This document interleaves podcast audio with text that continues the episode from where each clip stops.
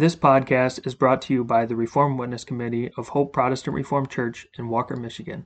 It is our goal to spread our distinct Protestant Reformed views based on the Word of God and the Reformed Confessions. We hope that this message is edifying to you. The following is a sermon preached on a Heidelberg Catechism Lord's Day. For more sermons, see our sermon audio page.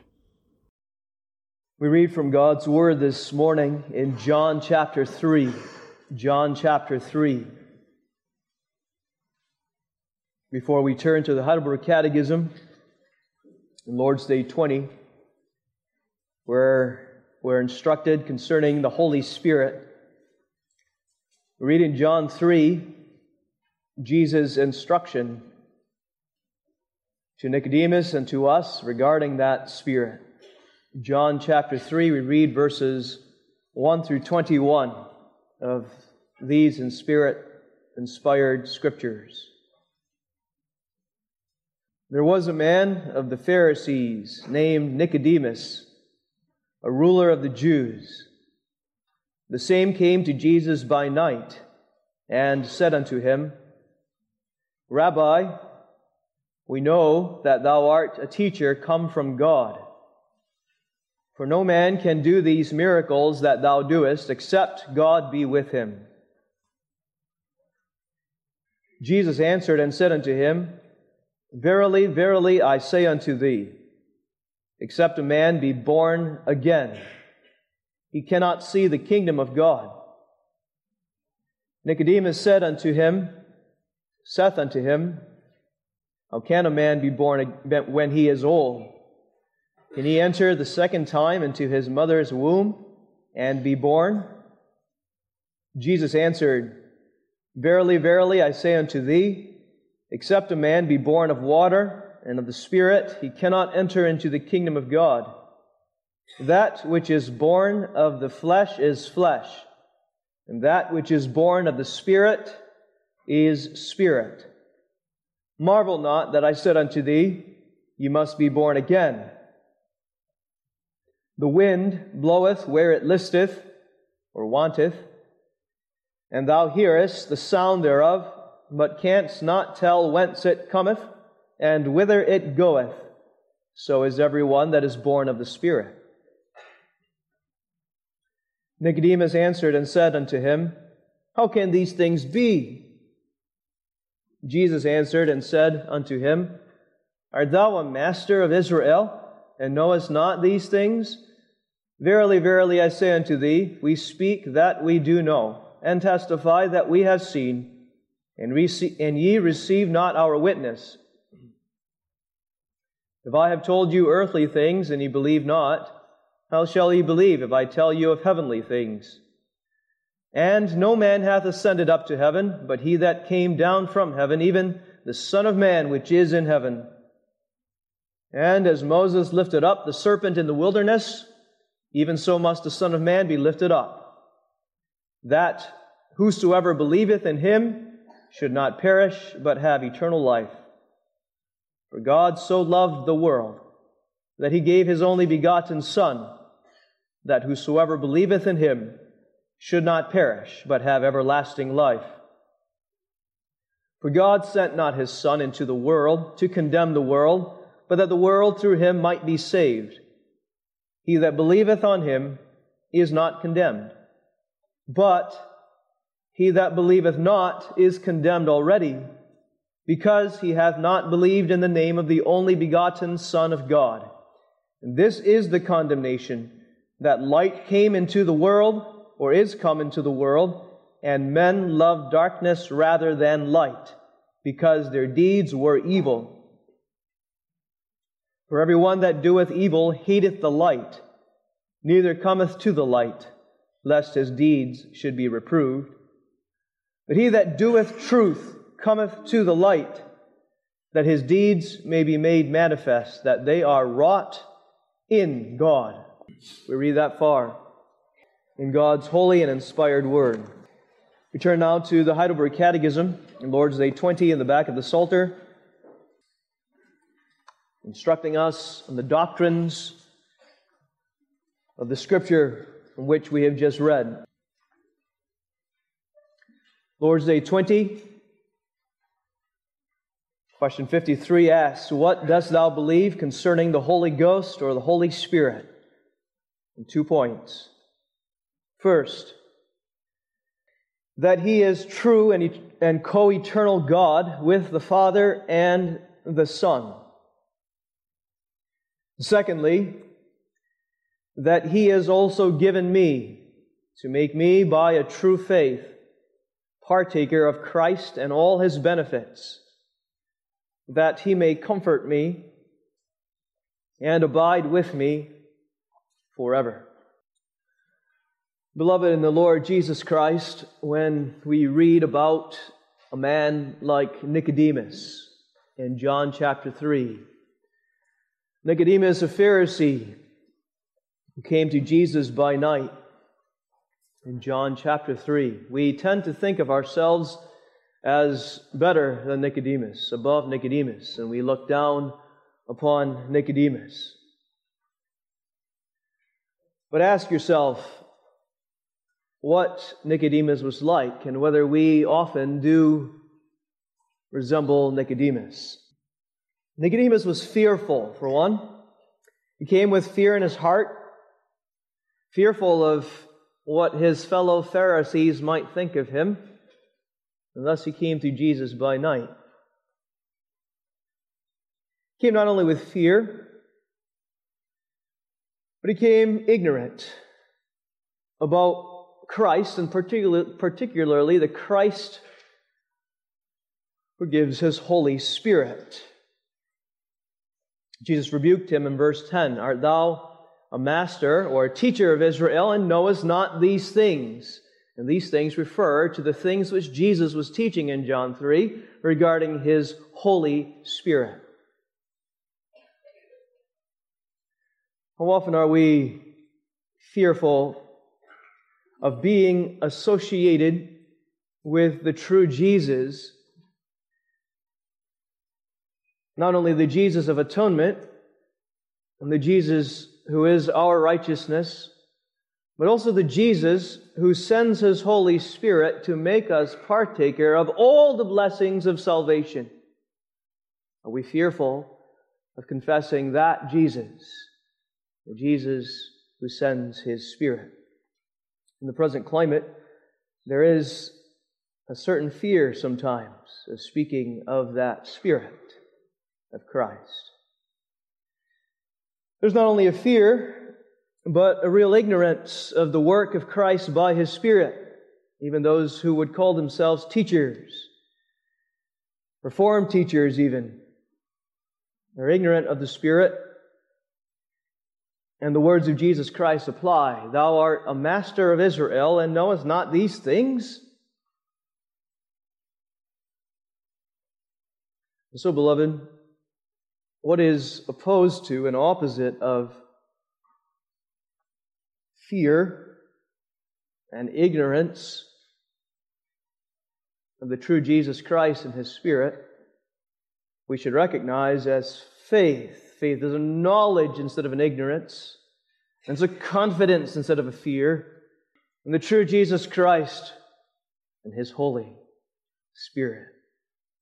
May God use His word this morning, therefore, to oppose that fear and ignorance and build us up in faith. True faith that not only believes doctrines about Jesus Christ and about His Holy Spirit, but a true faith that relies, trusts in Jesus Christ, believing in His Holy Spirit.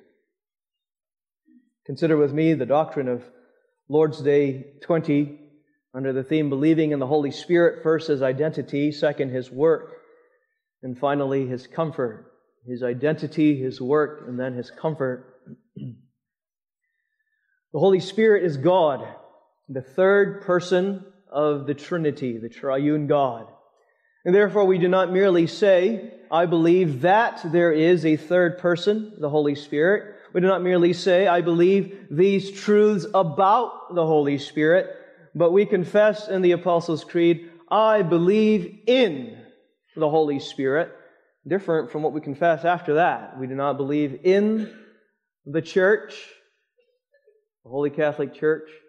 But we do believe in the Holy Spirit. Do you? Do you believe in God the Holy Spirit? He is God. As much as Father is God and Son is God, the Holy Spirit is God, in whom we must believe. That's one of the main points of the Heidelberg Catechism. First, that He is true and co eternal God with the Father and the Son. When we call Him children, the third person of the Trinity, do not misunderstand third as in third in rank. He is not third in rank on a podium, as it were, third place. No. He is third because he is prominently revealed thirdly in the Word of God, but he is not third place. He has eternally been God. He is co equal with God, with the same majesty, with the same power, the same omnipresence, with the same perfections of God the Father and the Son. He is to be worshiped as such, believed in as such. God, the Holy Spirit. The Nicene Creed says this about the Spirit that with the Father and the Son together is worshiped and glorified. Beloved, does your heart, does your heart believe in and worship this God, the Holy Spirit? May that same Spirit lead us to worship Him as such. He is your God. From eternity, this third person of the Trinity has been the personal breath of God. That is what we need to believe regarding this Holy Spirit. He is the third person who is the personal breath of God. Think about that word spirit. The word spirit means breath. In John chapter 3, in verse 8, the Spirit is compared to the wind, like a mighty rushing wind which was sounded at Pentecost. The Spirit is the wind of God, but particularly, more specifically, He is the wind that rushes forth as the breath of God. When we think of breath and wind, however, we think of often inanimate objects or an inanimate object. And this past week, the last couple of days, you saw wind which blew across the landscape, blowing leaves everywhere. We think of it as the wind. The Spirit is not an it. He is a person. He is the personal breath, not just the wind, but the personal breath of God. He's not just a power, though he is powerful. He's not just a force, though he is irresistible. He is not just a mighty rushing wind, though he is pictured by that wind, but he is an almighty personal breath of God. Proceeding from both Father and Son. Proceeding as both of those persons' breath. Belgic Confession echoes what we confess in the Nicene Creed. We must remember there has been debate of that in past church history, but the Nicene Creed and the Belgic Confession confirms this. I believe in the Holy Ghost, the Holy Spirit, the Lord and giver of life, who proceedeth from Father and the Son. Not just Father, but from Father and the Son. Think about that. This is not boring. Consider the beautiful truth of the Spirit as the personal breath of God proceeding out of the Father and proceeding out of the Son. Meditate on that. To help you, think about this passage in John 20. In John 20, verse 22, the Son, Jesus Christ, speaks and breathes out the Spirit. He said to his disciples, when he had said this, he breathed on them. He exhaled and saith unto them, Receive ye the Holy Ghost. The Holy Spirit is the breath of the Son, proceeding from the Son. And then think of God the Father. We sang of the psalm, versification of Psalm 33. By the word of the Lord were the heavens made, and all the hosts of them by the breath of his mouth. Think about God the Father, the Creator. When he created all things and he spoke and it was done, he did so, breathing out those words. The breath of God. That's the Spirit. You think about Genesis 1 and God the Father breathing out the Spirit in creation and God the Son then in John 20 breathing out His Spirit upon the disciples. But before we go more at length about that, think about how Father and Son, even before time, have, has breathed, have breathed out this Spirit before creation, before Jesus came upon this earth. Father and Son from eternity have been breathing forth this Spirit.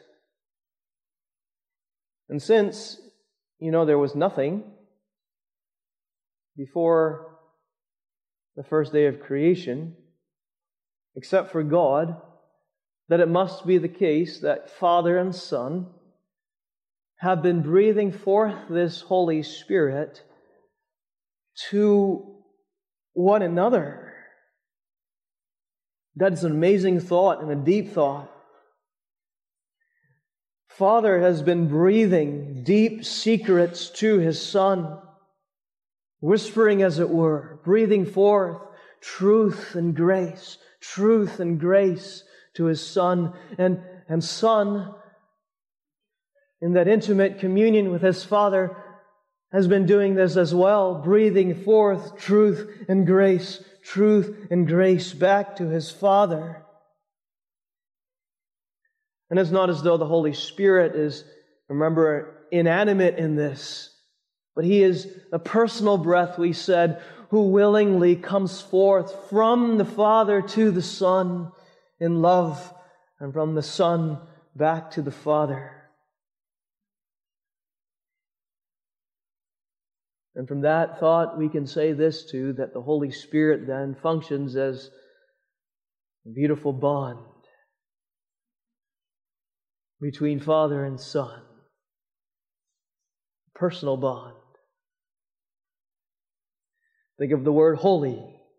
He is Holy Spirit not only to make us holy, but from eternity he has been Holy Spirit. And often when we think of the word holy, we think of separating from sin. And that's true. For us, especially, that means that God separates us from sin. But from eternity, God had no sin.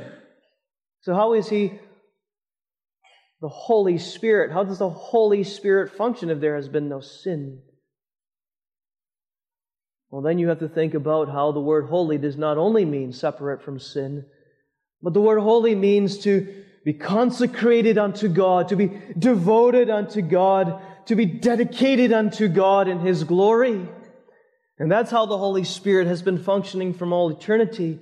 He has been devoting, consecrating, dedicating Father to the Son, and devoting and consecrating, dedicating Son to the Father so that the Father breathes after the Son and the Son breathes after the Father. And that's the work of the Holy Spirit from eternity. He is the very life of the covenant within the triune God, the very unity and love and power of close relationship in the Godhead. When we read in Scripture about the counsel of God, then, related to the counsel of God and His plans from eternity. We should not think, therefore, of Father, Son, and Holy Spirit making some sort of cold pact or agreement with each other. We ought not think either of this, that Father, Son, and Holy Spirit have a cold doctrinal discussion about what they're going to be doing. Nope. But when we remember the Spirit as the breath of God, who is the power of communion between Father and Son, then, then you think about the counsel of God in a beautiful, warm manner. Father and Son as two persons in communion with each other, breathe forth the Spirit, the secrets of His counsel one to another. This is how we'll glorify the Son. Son says, the Father says. This is how we will glorify the Father, the Son says. This is how we'll glorify Father and Son, the Spirit says. By sending the Son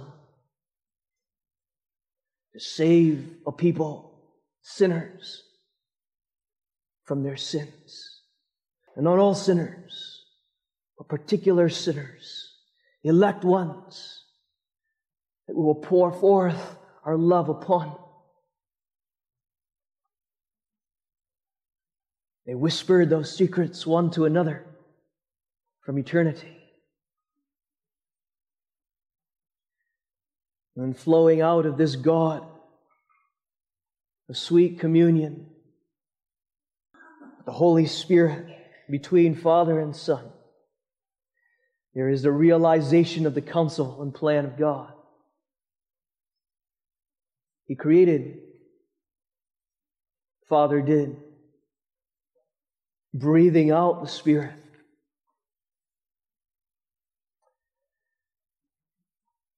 And then there was the fall, part of God's counsel.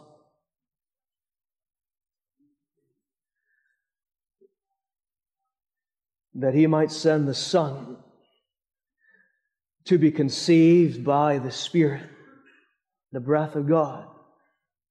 The Son who would be equipped, anointed by this Spirit. The Son who would, by the power of His Spirit,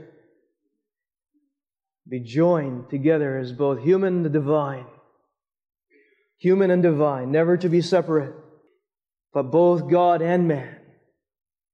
The power of the same bond which united the Trinity, bound man and God in the person of Jesus Christ. And that same Spirit then empowered this Jesus Christ to do all the work, to pay for, to earn salvation and righteousness for those particular people that he had chosen.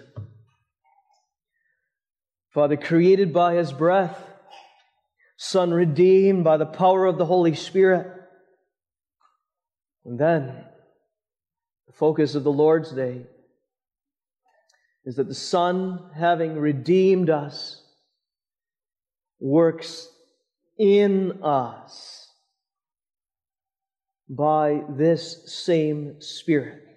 Secondly, that He also has given me to make me, by a true faith, partaker of Christ and all His benefits. Don't forget that word, partaker. That's the key word in this second part of the Lord's Day partaker. Christ, the crucified, risen, and ascended Savior, sends the Holy Spirit to make each of his chosen people whom he had redeemed partaker, partaker of the salvation he had earned for them. In other, in other words, he sends his Holy Spirit to apply, to make application of the salvation he had earned to the hearts of the people that he had redeemed. Apply and make partaker similar concepts. This is the Holy Spirit's work now. He, sent by Christ, makes us partakers. The Essentials Catechism students recently transitioned from the part of Reformed doctrine called Christology to the part of Reformed doctrine called soteriology. And in making that transition, you essential students remember, but all of us need to think about this. There is a proposition that helps us distinguish Christology, the work of the second person primarily, and soteriology, the work of the Holy Spirit primarily. And that prop, the, the propositions are this Christology is Christ's work for us, and soteriology is Christ's work by His Spirit in us, for us, and in us. And when we talk about the Holy Spirit, as Lord's Day 20 does, it is focusing us upon the preposition in, in us. Christ has already earned all of salvation for us, for each of his elect people fully. It's as good as done. But part of his saving work is that he works the salvation that he has earned fully into us. And that is the Holy Spirit's work, which Jesus sends in us. That distinction helps us combat many kinds of errors that have arisen in the church of Jesus Christ in past church history and recent church history.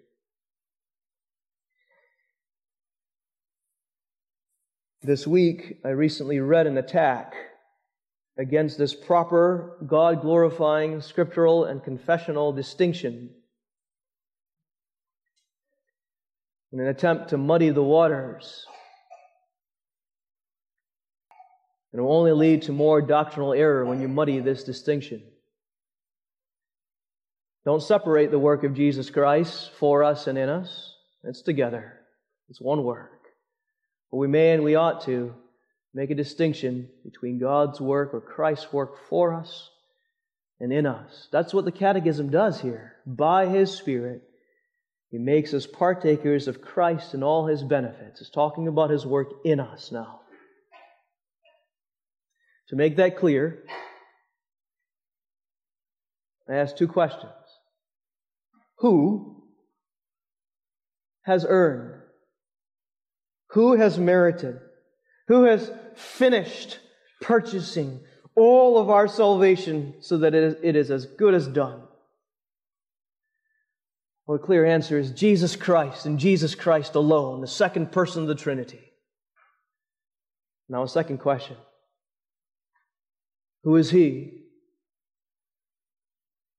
The salvation already purchased now works that salvation into us, in us, who is the main agent, who puts all that the Son has earned in our souls. And you know the answer the Holy Spirit of Jesus Christ. Jesus put it beautifully in John 3 3. Verily, verily, I say unto thee, except a man be born again, not by the Holy Spirit, except a man be born again, he cannot see the kingdom of God. Much less he cannot enter in the kingdom of God. That's what Jesus says later on. But he cannot even see the kingdom of God. He cannot even experience it. He cannot even understand it properly.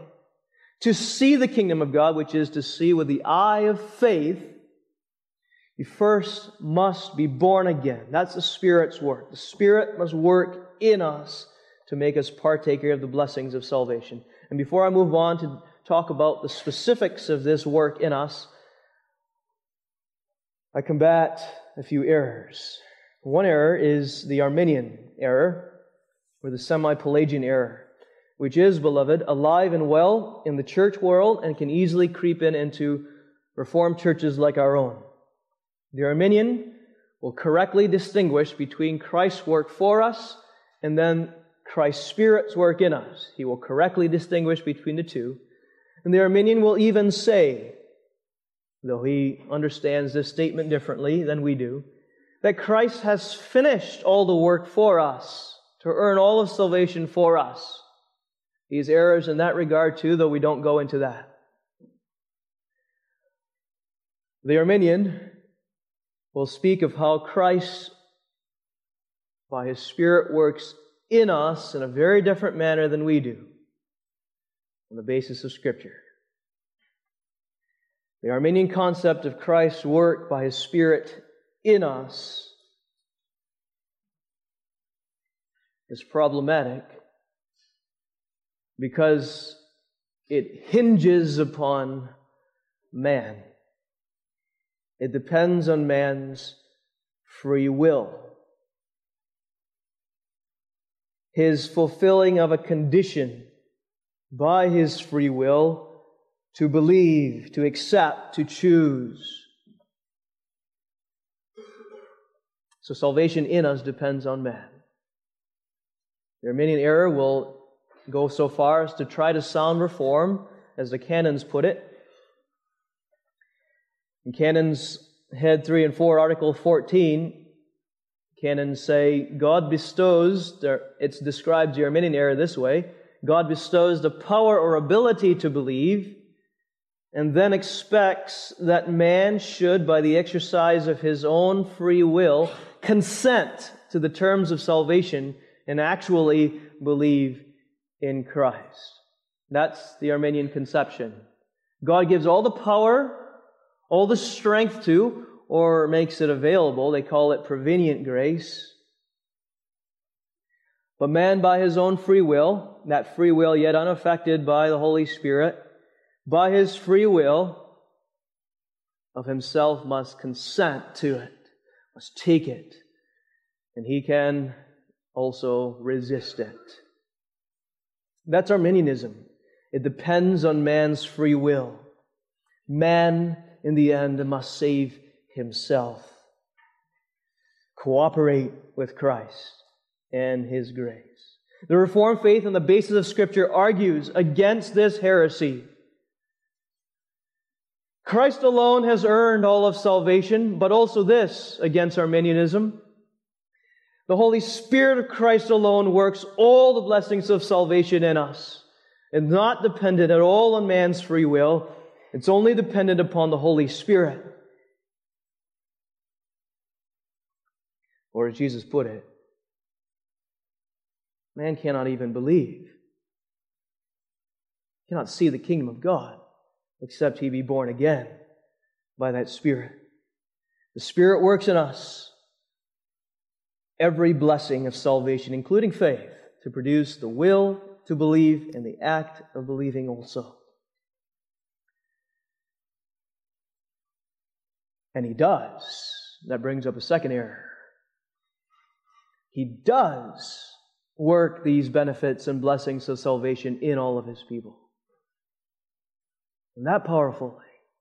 And that second error, as you know, is the error of hyper Calvinism or antinomianism which we also must be warned of. He said there's a distinction between Christ's work for us and Christ's work in us.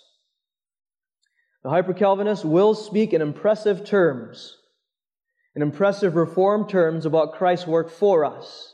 And with all of his impressive terms and speaking of Christ's work for us, we will heartily agree very often with all of what the hyper Calvinist will say. For each of his elect people, Christ Jesus has fully paid for all of salvation. He is our righteousness before God. Our salvation is accomplished. It's as good as done because of Jesus alone.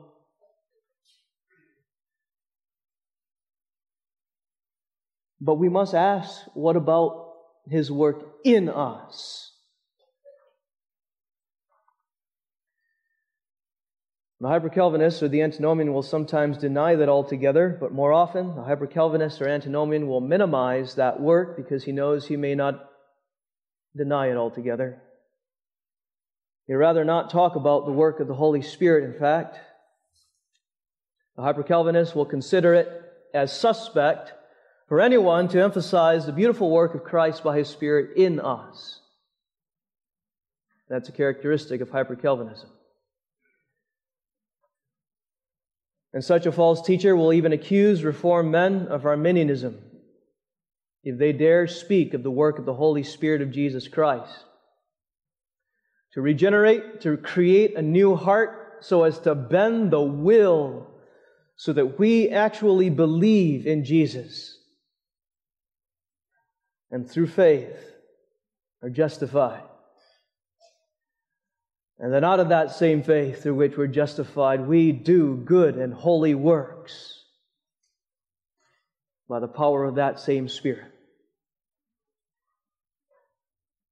Very really, the hyper Calvinists and antinomian will reduce Christ's saving work only to that which has happened in eternity and 2,000 years ago, and will not talk,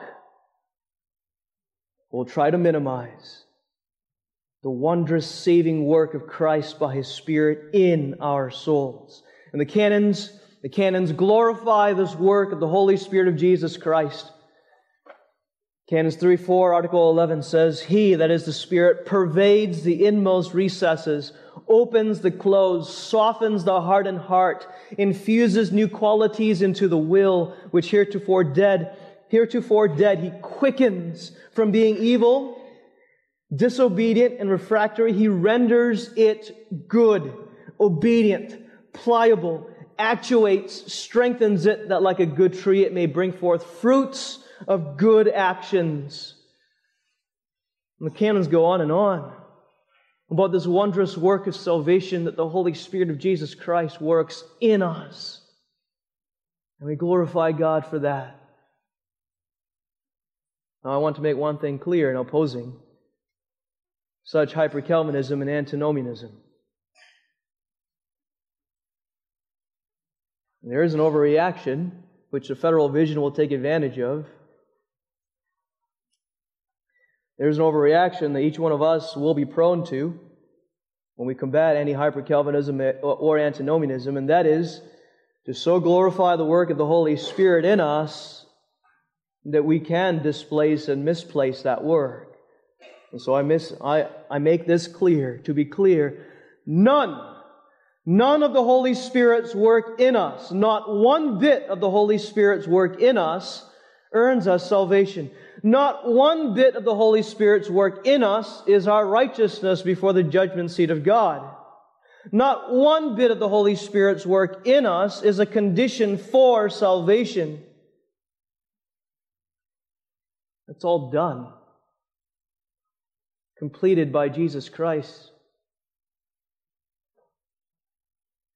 But the fruit, the blessing, the inevitable result of Christ's work completed for us is that He works in us, His blood bought people. All of these wondrous blessings of salvation by the benefit of the Holy Spirit. Do you believe in this breath of God? Now we're more specific. When that Holy Spirit of Jesus Christ is breathed upon us from above, the first work of that Spirit in us is regeneration. There is order, an orderly manner that some may want to deny, but there is an orderly manner that Christ works this salvation in us. And first is regeneration. That's what Jesus is speaking of when he speaks of being born again. The Holy Spirit works in us this new birth. Not, as Nicodemus thought, that we must physically, with our flesh, enter into our mother's womb again. But there is very really a new birth. The conceiving and birthing of a new heart, that is. The Spirit creates in each of God's people a new heart. We call that new heart a new man. And that new man, that new heart, is not the Holy Spirit. There's some confusion about that. That new heart is not the Holy Spirit, but that new heart is the creation, the new creation of the Holy Spirit in us. And that Holy Spirit gives life to that new heart. That new heart is you and me, the new creation, part of our very person. That's the work of regeneration.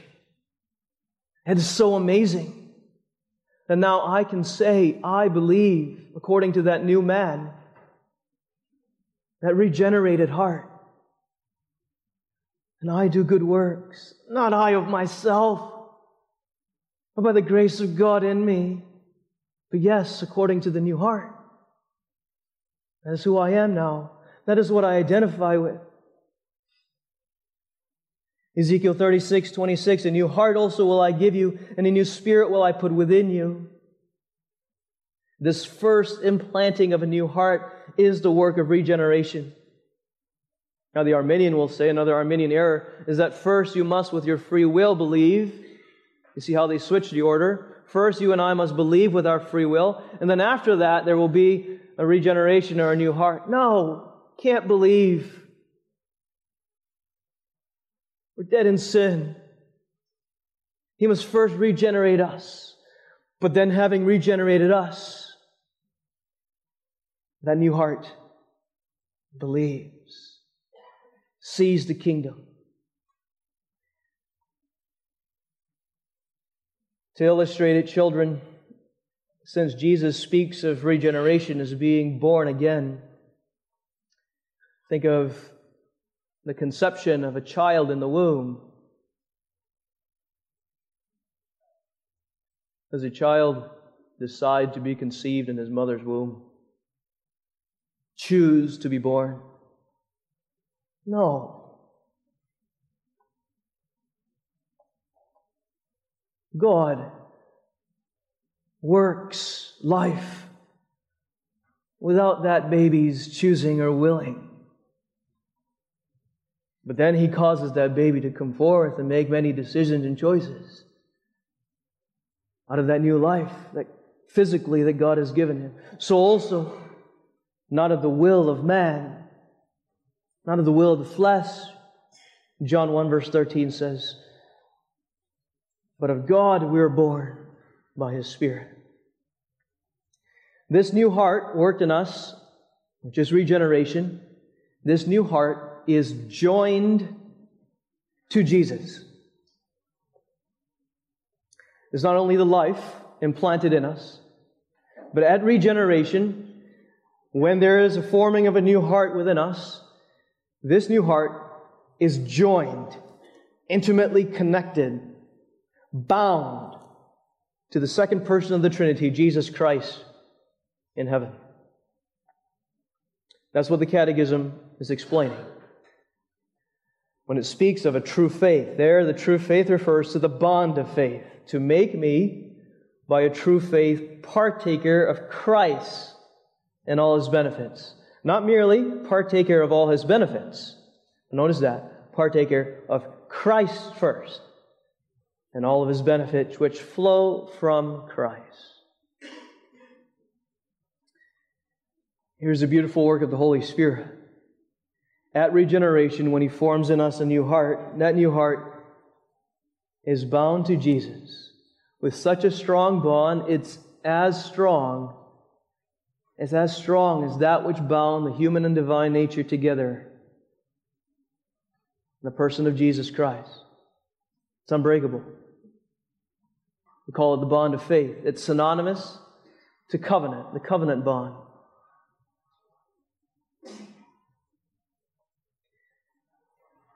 And then from Christ, there flows through that bond all the benefits of salvation. And the illustration is back to that little child conceived in the mother's womb. Think of that little child. When he's conceived in the mother's womb, he's not, he's not this baby floating around in no man's land in there. He's connected to his mother by a cord. We call it the umbilical cord. And from the mother there flows nutrients, which is his life. And so, beloved, when we're born again, that new heart, like a little baby, is within us, is connected to Jesus Christ, as it were, by an unbreakable umbilical cord, so that from Christ there flows into his life. And yes, there are so many benefits and blessings that flow from Christ to us because of the Spirit's work that I don't have time to explain them all this morning.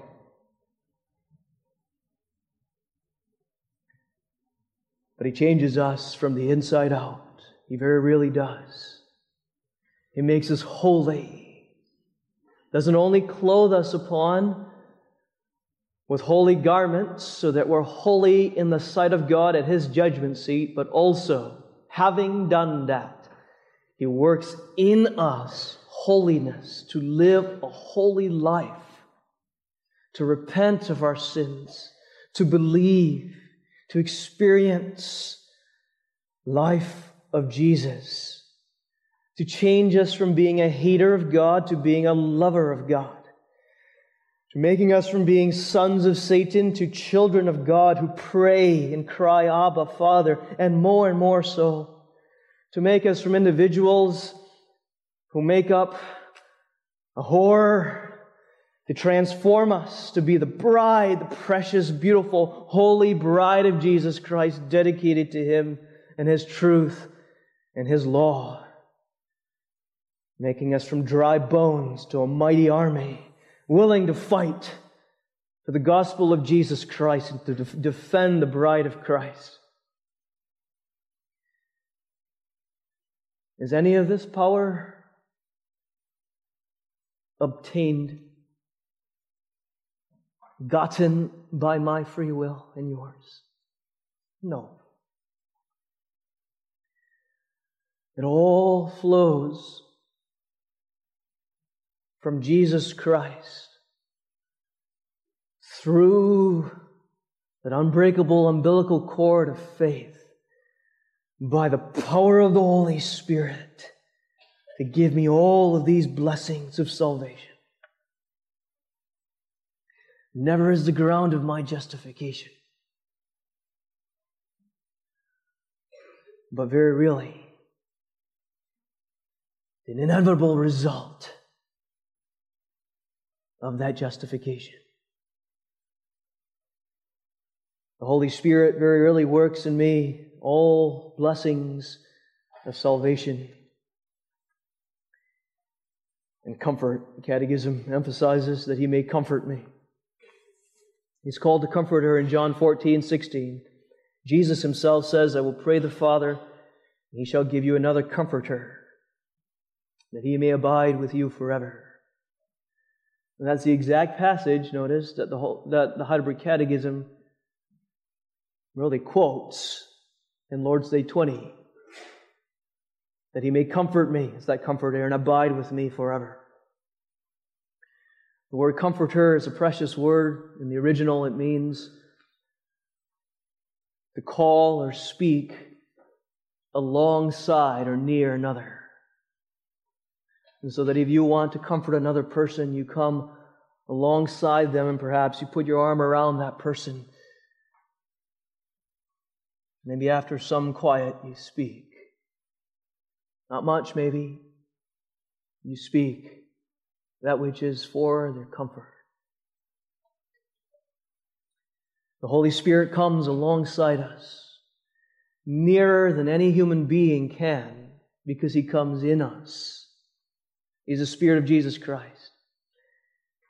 And when He comes alongside us, He breathes. He breathes as the Spirit of truth, the words which we need to hear for the comfort of our souls, to give us peace, give us rest and reprieve relief from the miseries of this earth and our earthly sorrows during this sojourn. The Spirit doesn't come as some irrational feeling. Doesn't come with some charismatic movement with music in which you start talking gibberish that you can't understand yourself and then are able to perform some miracle. No, the Holy Spirit's work is to come alongside you and breathe the secrets which are rational, which is truth, His Word, which He has inspired to your soul. As you hear it read, and even as you hear it preach this Sunday, for the comfort of your heart. This Holy Spirit, having regenerated us and joined us to Jesus Christ, comforts us especially when we sin. And this is to make another point very clear. When the Holy Spirit regenerates us and works mightily in us, that doesn't mean we are rid of sin. We still have a totally depraved old man. We feel it in us. He sins every day. He still pervades us and affects all our good works, also tainting them. That's why they can't be of any righteousness before God. But we fall and we feel the guilt of sin, and we even feel at times how, how our sinful nature would have us sin and continue in sin and impenitence. We feel a power of sin in that old man. And so the Holy Spirit, who will never leave us even when we sin, who never wholly withdraws from his people, maintains that bond of faith even when we are not exercising that faith or believing abides with us, and as the wind, the breath of God, He breathes out His word and turns us that we might be turned. Brings us to look back to Jesus Christ again. And find in Him our forgiveness. And more, that Holy Spirit, having worked in us that comfort of forgiveness whispers to us, I am thy strength. Even to improve on the morrow. Because it's not of your own strength that you live a sanctified life of thankfulness. But the Spirit sent from Jesus Christ enables us unto this life of holiness. He assures us of eternal life, Lord's Day 1, and makes me sincerely willing and ready to live unto Him. What a comfort! That my justification and my sanctification experience in my soul is not of myself it is of Jesus Christ and experienced by His Spirit alone.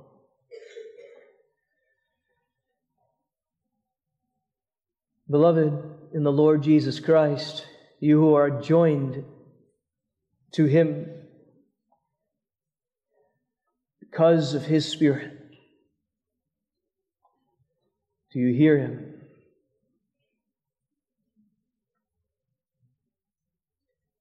You see, when you hear His Word, you hear Jesus. You hear Jesus because the Spirit always points to Jesus. But you also know that as you hear Jesus speak to you, it's His Spirit that brings His Word to your soul and makes it effectual. And so let him that hath an ear, hear what the Spirit saith unto the churches. Believe in God, who is Father, Son, and Holy Spirit. Amen. Let's pray. Father, we cry out by the power of thy Spirit who works in us. Abba, by thy Spirit we know we are joined to thee by the bond of faith. And having heard thy word, breathe to us. We bow in thanks. Thou hast strengthened our faith in thee, our God. And so out of faith now we breathe back unto thee by that same Spirit. Praise, honor, blessing be unto thee, Father, Son, and Holy Spirit, from whom, as we began the service, all blessings indeed do flow. Amen. Thank you for listening to this message. It is our hope that it was edifying to you. please subscribe to our podcast. We publish daily meditations, Heidelberg Catechism Lord's Day sermons on Wednesdays, and topical podcasts on Fridays. You can find more information about us at our website, hopeprchurch.org, and you can email us with any questions or feedback at hoperwc at gmail.com. Thank you.